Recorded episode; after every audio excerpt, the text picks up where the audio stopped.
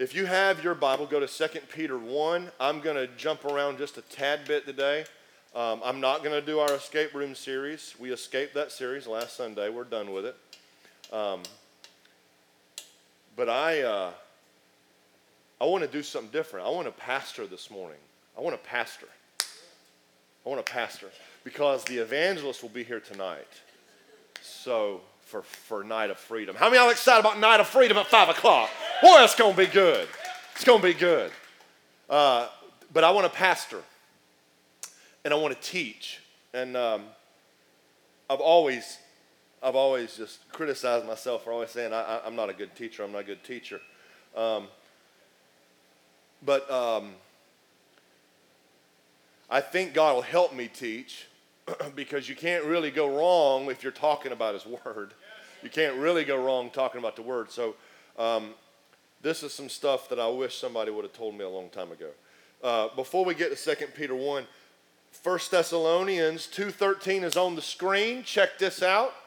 Look what Paul said. For this cause we also, also thank we God without ceasing because when you receive the Word of God, underline Word of God if you're a write in your Bible kind of person. When you receive the Word of God, which you heard of us, you received it not as the Word of men, but as it is in truth, the Word of God. So there's a big difference between what men say and what God says.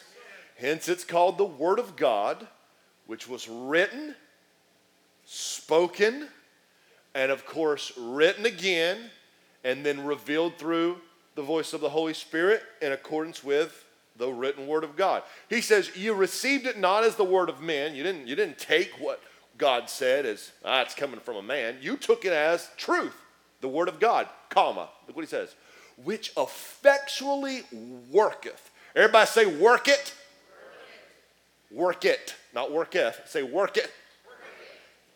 He said, It effectually worketh also in you that believe. Now, a few things I want you to see about what Paul said. First of all, when talking about the word, he said it's got to be heard. Everybody say heard. He said you've got to hear it. That's why you're here this morning. You're here to worship. And in part of that worship, in a worship gathering, according to your Bible in the New Testament, when people gather together and worship, there was a reading, a teaching, an exhortation of the Word. It was the whole reason they were there. That's the whole reason any of this even exists, is because of the Word. We didn't wake up one day and go, hey, let's start a church that's centered around people coming together and having a good time, and we'll throw Jesus in there somewhere, and I'll read a Reader's Digest, or I'll read something I'll print off the internet. No, it's all about the Word. So the Word is the hub, it's, it's the very center of everything that is built around it. So you really can't have any of this stuff that we have in Christianity or church without a word, and that's what people were doing. They were coming to hear the word. So you have to hear the word. After you hear the word, Paul says it's got to be received. He says you received it not as men or as coming from man, you received it like it was coming from God. So you have to receive it, which means you don't reject it. So a lot of people hear the word. Plenty of people this morning are going to hear the word, but not everybody's going to receive the word. Receive means with openness, you allow the seed to be planted. All right, so here's what I'm doing I'm a farmer throwing seed.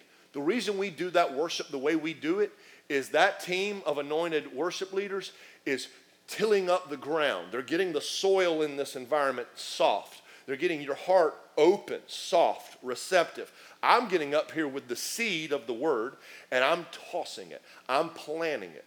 Now, if you don't have it open, you're not in a you've heard it. Everybody in this room, unless you walk out right now, you're going to hear it. And then the next step is you receive it. You allow it to take root. You all right? I got that. I, rec- I receive that. I receive. That's why they spell. I receive that. You know, they receive it. They they want it. I'm gonna, I'm gonna take that and use it. I ain't gonna just hear it. I ain't gonna hear it. James talked about that. Don't be a hearer. Be a doer of it. So let it let it sink in hear it, receive it. He says, because when you do, look what he said, it effectually worketh also in you. Now that it's in you, it's going to work. That word effectually worketh. It's actually a phrase. You, you, can't, you can't separate the two words, effectually and worketh. You can't, you can't separate those words in the Greek. It's actually one phrase. It's effectually worketh. It's energeo. Energeo is the Greek word, is where we get our English word energy. And that word energy or energeo means to be operative while it's in you. It means to be at work while it's in you. It means to have an effect while it's in you. So you heard it, you've received it, now you receive it, it's in you, and it's working in you. And here's what the word does it works on you, it works in you, and after it works in you, it begins to work through you. Are you with me with my prepositions there? It works on you, it works in you, and then it works through you. Tell somebody the word still works. The word still works, okay? It still works. In 2019, 2,000 years later, it still works. Can I get a witness? It still works. It was translated into English language from Hebrew and Greek in the year 1611, retranslated again 1669. We've had updated revisions and modifications of that English word. It's in tons and tons of different languages, and it still works in 2019 just like it did when God uttered and spoke those words into existence. Now, here's the sad truth. Are you ready for this? A lot of people don't like it. A lot of people do not like it. Society tries to make fun of it. Religion has polluted it. The devil perverts it. And here's the saddest thing about everything I just said Christians don't know it. They don't know it. They don't know it. And, and, and here's what's funny is uh, when you look at the Garden of Eden, Eve didn't know it. She didn't know it because I know she didn't know it because when she went to that dialogue with the devil, who was hanging from a tree looking like a python, trying to get her to eat whatever that fruit was. It wasn't an apple because there ain't no apple that worth it. It's probably a chocolate covered strawberry hanging from that tree. He, he, he lures her in, tempts her, and then she goes to quote the word and she misquotes it. When I say she was quoting the word, she was quoting what God said. God said these things about the tree of knowledge of good and evil. God said these things about all the other trees of the garden. God said this about Eden. Now, what Eve did when she quoted it, she misquoted it. She said, God said you can't even touch it. God never said that. He didn't say that. She added to what God said. Sometimes we add to or we subtract. What's funny is she didn't know the word. The devil used the word but twisted what it said you won't surely die. God just said that because He knows when the day comes where you actually eat it, you'll be like Him, knowing good and evil. He didn't want you to know those kind of things. See, He twisted it. And what's funny is Adam didn't use it. Adam was standing there with her the whole time. Did you know that? We always have this depiction, like in the little kids' books. Eve's over there, like, oh, and Adam's, you know, over there, like working in the garden. No, it says when she took the fruit, she gave to her husband with her with her. He was standing there. So she didn't know it. The devil twisted it, and Adam didn't even use it. He just stood there and didn't say anything. He didn't even speak up. He allowed this thing to happen. So people don't know it. People don't use it. They don't know how bad they need it. Can I say they don't know how bad they need it? Listen, from the moment you got born again in your spiritual birth, the moment you became a Christian, you, you need God's word, all right? And, and, and God actually compares his word to like food, nourishment. It's what you need to grow. The whole goal of the baby when it's born is to grow. Nobody brings a baby home from the hospital like, it'll figure it out. No, you got to feed it. Because the goal is we want it to grow. We want it to grow up. And the goal when you get born again is to grow, which means you got to eat. And so it talks about how we start off as babies and we have a desire for the sincere milk of the word. The reason the word milk is used is because that's all a baby can eat. There's nothing an infant can do with a T bone steak. There's nothing a toddler, a little tiny toddler with no teeth, he'll just go.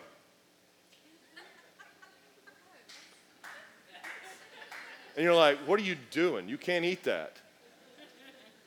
Have you ever noticed there's some things when I'm up here talking about them, you're like, I get that. And there's some things I'm talking about, you're going, I can't chew that up.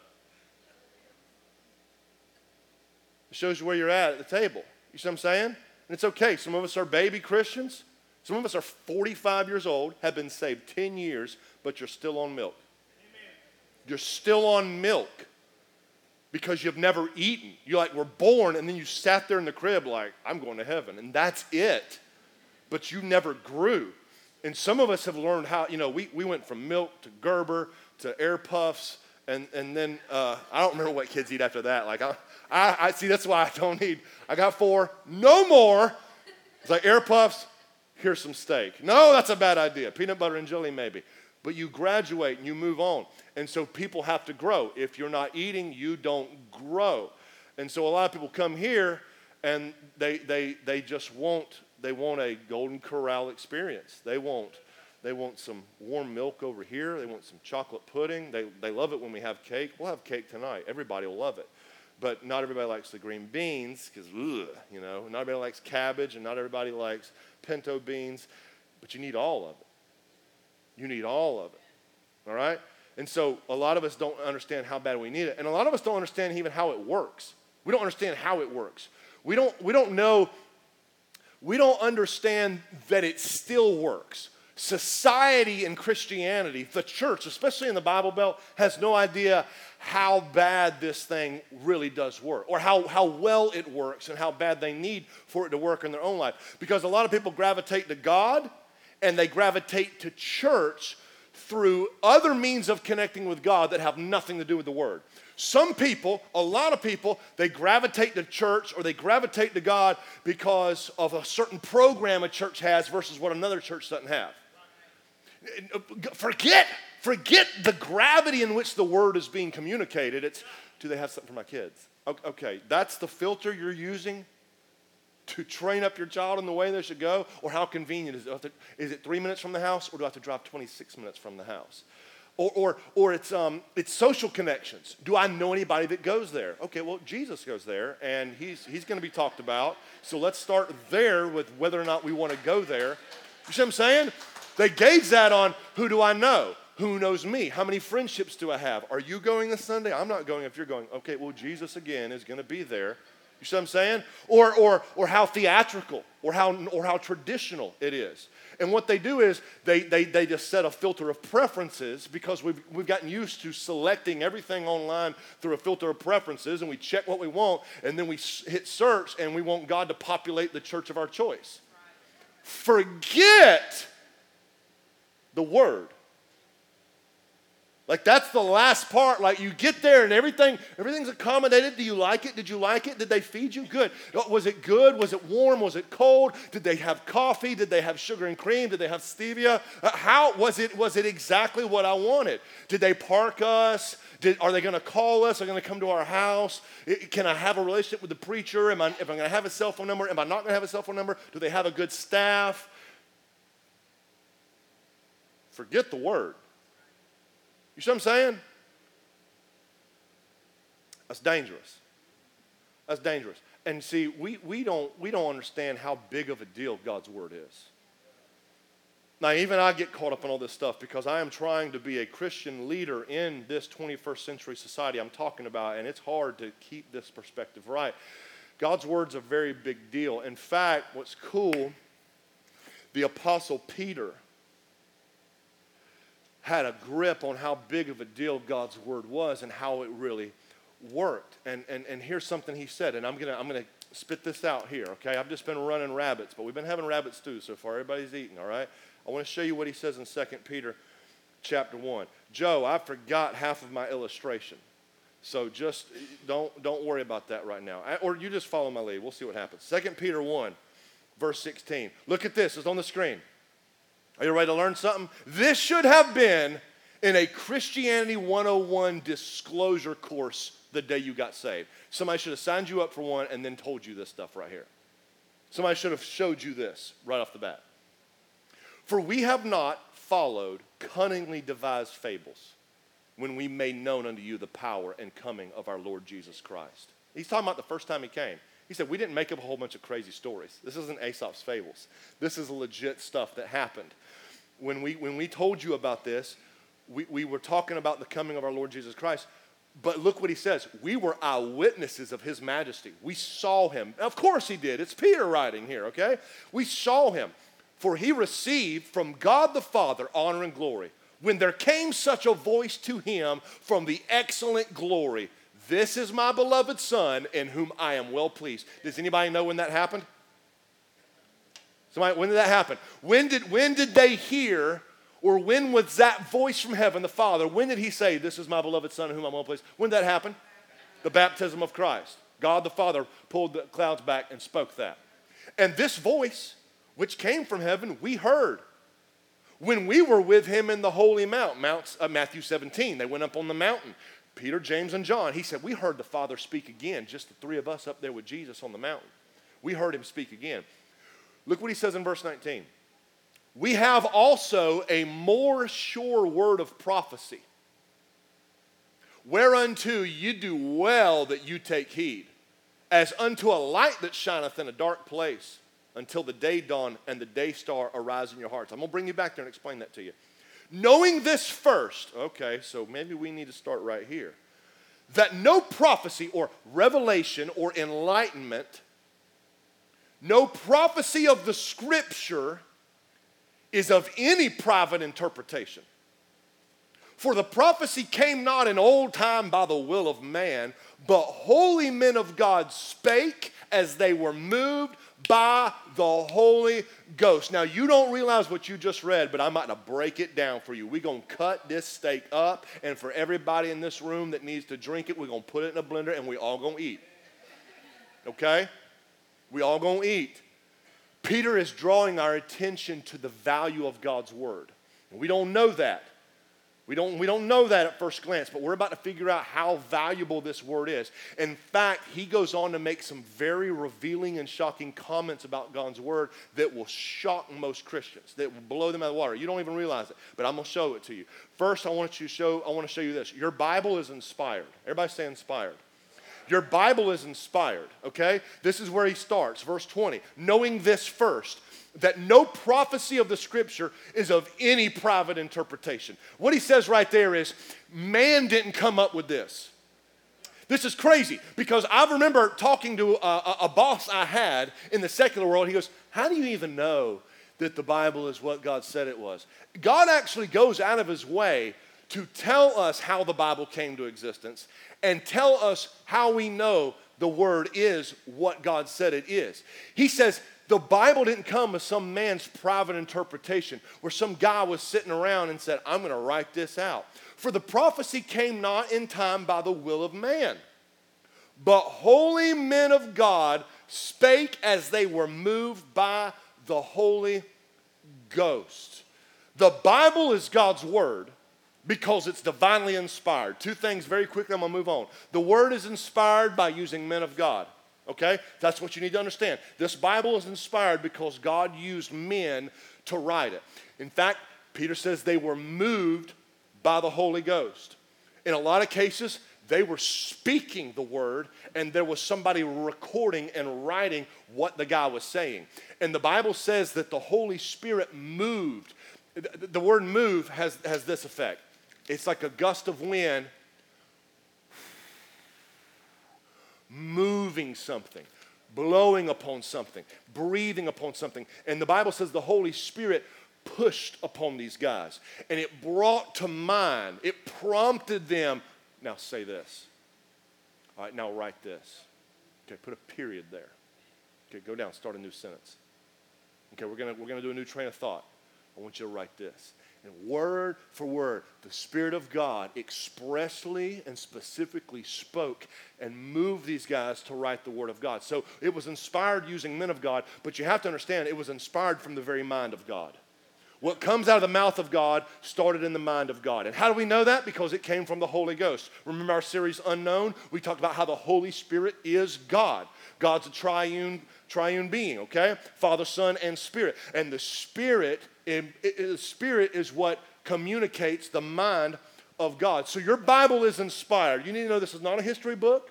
It's not a textbook. This is an inspired, heavenly, divinely orchestrated manual that you have in your hand. This is a supernatural book that was inspired from a supernatural creator. Your Bible is inspired. Secondly, your Bible is important. Buckle up. Your Bible is important. Notice what he says, verse 16. We have not followed cunningly devised fables when we made known to you the power and coming of our Lord Jesus Christ, but we were eyewitnesses of his majesty. Underline eyewitnesses. For he received from God the Father honor and glory when there came such a voice to him from the excellent glory This is my beloved Son, in whom I am well pleased. And this voice which came from heaven, we heard, underline heard, when we were with him, underline with him, in the mount. He says, Okay, we saw him. We saw him. In fact, the Apostle John says in his letter of First John, we touched him, we handled him with our hands. We saw him. He says, we heard the Father speak about him. He says, we were even in the mountain with him. And I'm going to take you there in a second what, they ha- what happened on the mountain. And then Peter has the guts to say this. We also have a more sure word of prophecy. Do you know what he just said? He said, This word, the scripture, that's the context of the scripture. Our scripture is more trustworthy than any of those experiences. What? Oh, he said that. He said, We have a more sure word. That word sure means trusted or trustworthy. Here's what Peter was saying, and I wrote this down, and you might want to write this down or go back and listen to the sermon and write this down. The inspired scriptures, Old Testament and New Testament, the inspired scriptures are the most trusted source of information I've ever received from God, and it is my final authority on all matters in life and eternity. I'm going to read that again. The inspired scriptures are the most trusted source of information I've ever received from God. And it is my final authority on all matters in life and eternity. The Bible that I have in my hand is more important than anything I see. It's more important than anything I see. He says, We told y'all about the power and the coming of our Lord Jesus Christ. We were eyewitnesses, we saw it with our own eyes. But then he goes on to say, even though we saw this with our own eyes, what God gave us in His Word is a greater authority than what I even saw with my eyes. Do you know what that says to us? That means no matter what you and I see with our eyes, no matter what hellish or heavenly activity we experience, our greatest authority is what does God word, what does God's word say about what we see? Let me say this you are going to see, see some things in Christianity. You are going to see some things in church. You are going to see some things on Christian television. You are going to see some things on YouTube. You are going to see some th- I've had this on me for about two months. I've been wanting to have this talk, but I couldn't do it. You are going to see some things. And it may be of God what you see. But no matter what you see with your eye, it is never your final authority because your scripture is. Your word, his word, is your most trusted authority. And the word has to be the filter. Okay, I see that. Maybe God's in that. And if he's not, I'll know it because I'll see it in the authority that I have. What does his word say? That's a filter you have to use for everything that you see in your life. There's so much that applies right there. Not just Christianity, but life itself is what, is what I see line up with what he said. That's all I got to look at. That's my authority. Not, oh, I saw this. No. Peter says, hey, I'll tell you what we saw, but we have a more sure word of, uh, uh, of authority right here in the Word. That's a statement. So ask yourself, did what I see line up with Scripture? Number two, it's more important than anything I hear. It's more important than I, I hear. He says, We received from God the Father honor and glory when there came such a voice to him from the excellent glory. This is my beloved Son in whom I'm well pleased. He says, We heard that same voice when we were on the Mount of Transfiguration. Jesus took Peter, James, and John, went up to a mountain, and he was transfigured, which means his, his countenance, his whole body was, was, was, was celestial. He was transfigured into his celestial or heavenly state as Christ, and he was sitting there having a conversation with Moses and Elijah in their heavenly state. And Peter and James and John are sitting there, and Peter's like, you know, Peter's always speaking up out of turn. Whenever, whenever, whenever the glory just gets really, really thick, somebody's going to speak up at a turn. Just mark it down. Anyway, uh, and so it's just it's just thick. It's on. And, and the bible says in matthew 17 and peter answered. And it's funny because nobody's asking a question. Peter answered and said lord it's good for us to be here. Let's build three tabernacles. His theology is so off at this point. Oh, he's still he's still got fish on the brain. Let's build three tabernacles. One for you one for moses and one for elijah. And god the father says this is my son hear ye him in other words pete shut up they're talking. Listen. And when they hear that voice and that cloud overshadows them, all three disciples like hit the, hit the deck. Ah, you know, scared. He says, We heard that voice. And he says, We heard the Father speak from heaven. I had such an experience where I heard God speak. And then he goes on to write, through the inspired Spirit of God, my scripture is a greater authority than if I think the heavens opened up and spoke to me. He's not saying it didn't. He's saying my scripture is my final authority. So I wrote this down. You may hear some things, and it may be God, but it is never your final authority. You're going to hear some preachers say some things. You're going to hear people say some things. You ever had somebody pull this on you right here? Hey, brother, I want to tell you something. God told me to tell you. I'm like, I mean, you got my attention. Because I wish he would have told me that.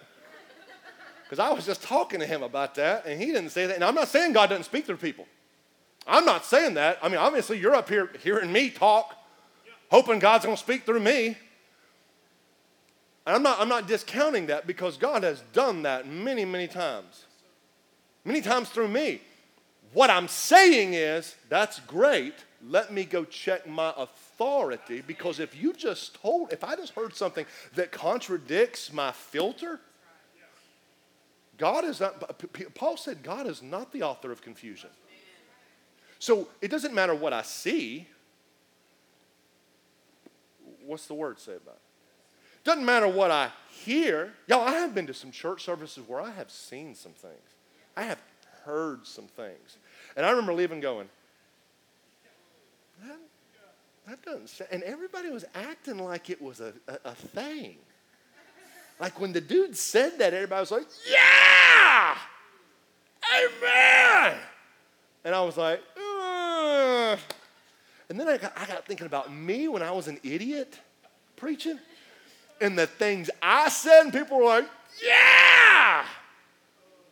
And then I left, and God's like, that's not in my word. That came from Derek. That came from a stupid place and a stupid man. That, that wasn't me. So the Bible's more important than anything I see. It's more important than anything I hear. Look at this. He says, We were with him in the mount. Do you know when they freaked out and hit the ground? Ah! Bible says Jesus came and touched them and said, It's all right, y'all get up. So my Bible is more important than anything I feel.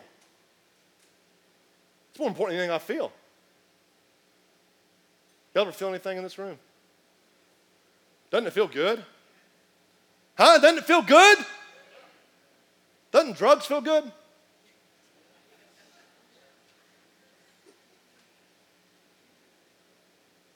You can't use the word feel without directly attaching it to flesh.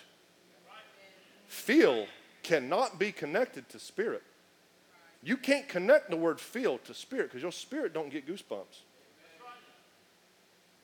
It, your, your spirit is a spirit. It has no body. This flesh is your body. And I felt that. And he says, he doesn't say you won't feel nothing. You have a body. Obviously, you're to feel something. That's the wonderful thing about being created in the image of God is we have emotions and what we can feel, we can express, and I can feel things, but we don't live by feelings because feelings can be misleading. I, there, there, I, could, I, could, I could hit a random playlist right now and play certain music and make you feel certain things. Play that song Stay by Sugarland.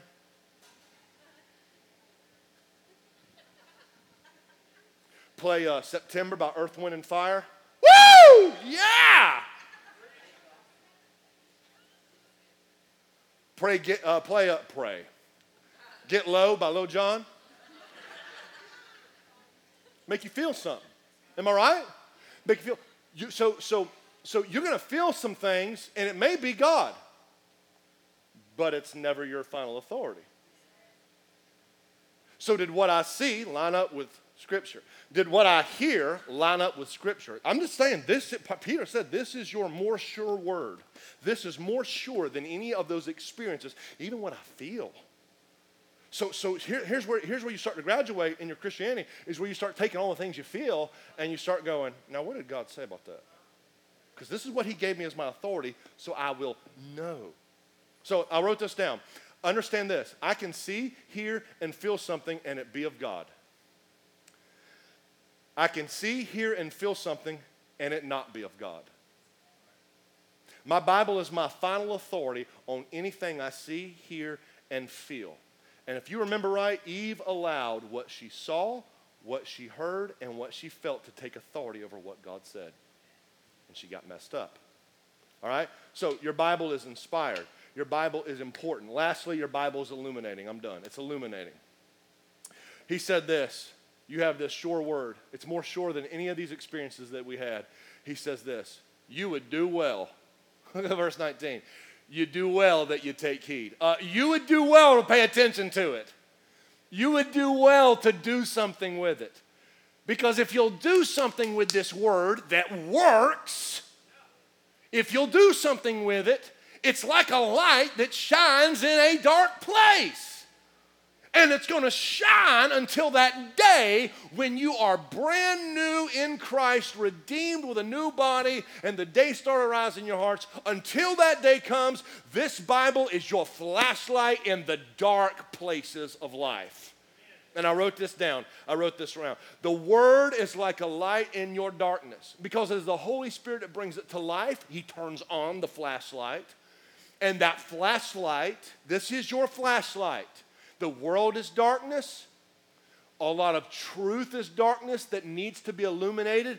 This is your flashlight. Listen to me. There is no way to navigate this planet, this life, your workplace, your marriage, your parenting, your Christianity, your membership at this church, your finances, your gifts. You cannot navigate the dark without your flashlight. That is all I came to tell you today. Like, you gotta have this. It's inspired, it's important, but you got to turn it on.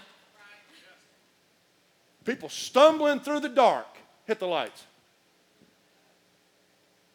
Stumbling through the dark, trying to, uh, see, this is, this is going to be difficult. Can we kill all of them? We can't kill all of them. Oh, yes. No light. No light. Now that, that is scary. This makes preaching pretty easy. How would y'all like me to do every sermon like this? We're sitting here, I'm in the middle of preaching, and all of a sudden, man, you bring the lights back on, and I'm just, I mean, I'm like right up in somebody's face. Like just right here in it, man. Just, what's up? Now, here's the deal it's a world of difference. I told my staff, I said, Y'all got to find me a flashlight. I was like, I got a smartphone. What am I thinking? now, now look, th- this, is, this is literally, this is how a lot of us are trying to navigate life right now. It's hard to do because you, you don't know where you're going, you can't make sense of anything. But isn't it crazy that Peter said the word, everybody say word, word, is like light shining in a dark place. It's very, now I, now I know how to navigate all of my problems because it, when I'm trying to navigate problems, the word gives me discernment. Are you listening? When I'm, when, I'm, when I'm trying to navigate problems, it's the word that illuminates my discernment. And now I know how to make the right decision. All right? When, when, when, I'm, when I'm trying to navigate a dark path, it's the word that gives me direction. Are you hearing me? I don't know. I don't know where to go. I don't know what to do. I don't know who to marry. I don't know where to work. I don't know what house to buy. I don't know what kind of car to buy. I don't know. Path. I don't know what to do next. I don't know where to go. The Word gives you direction. Are you with me? See, it illuminates. And it also illuminates all the dark predicaments. All the things where you feel like you are stuck. Can we bump up against the escape series real quick? When you are like, I don't know what to do about this, I don't know how to get out of this, guess what the word does? It shows you the way out. Ah, you like that? It gives you the way out, it gives you deliverance. Bring them lights on. I'm going to get hurt or break something up here. Here's the deal. You're, I'm done. Here's the deal. You can only see in the dark if you turn the light on.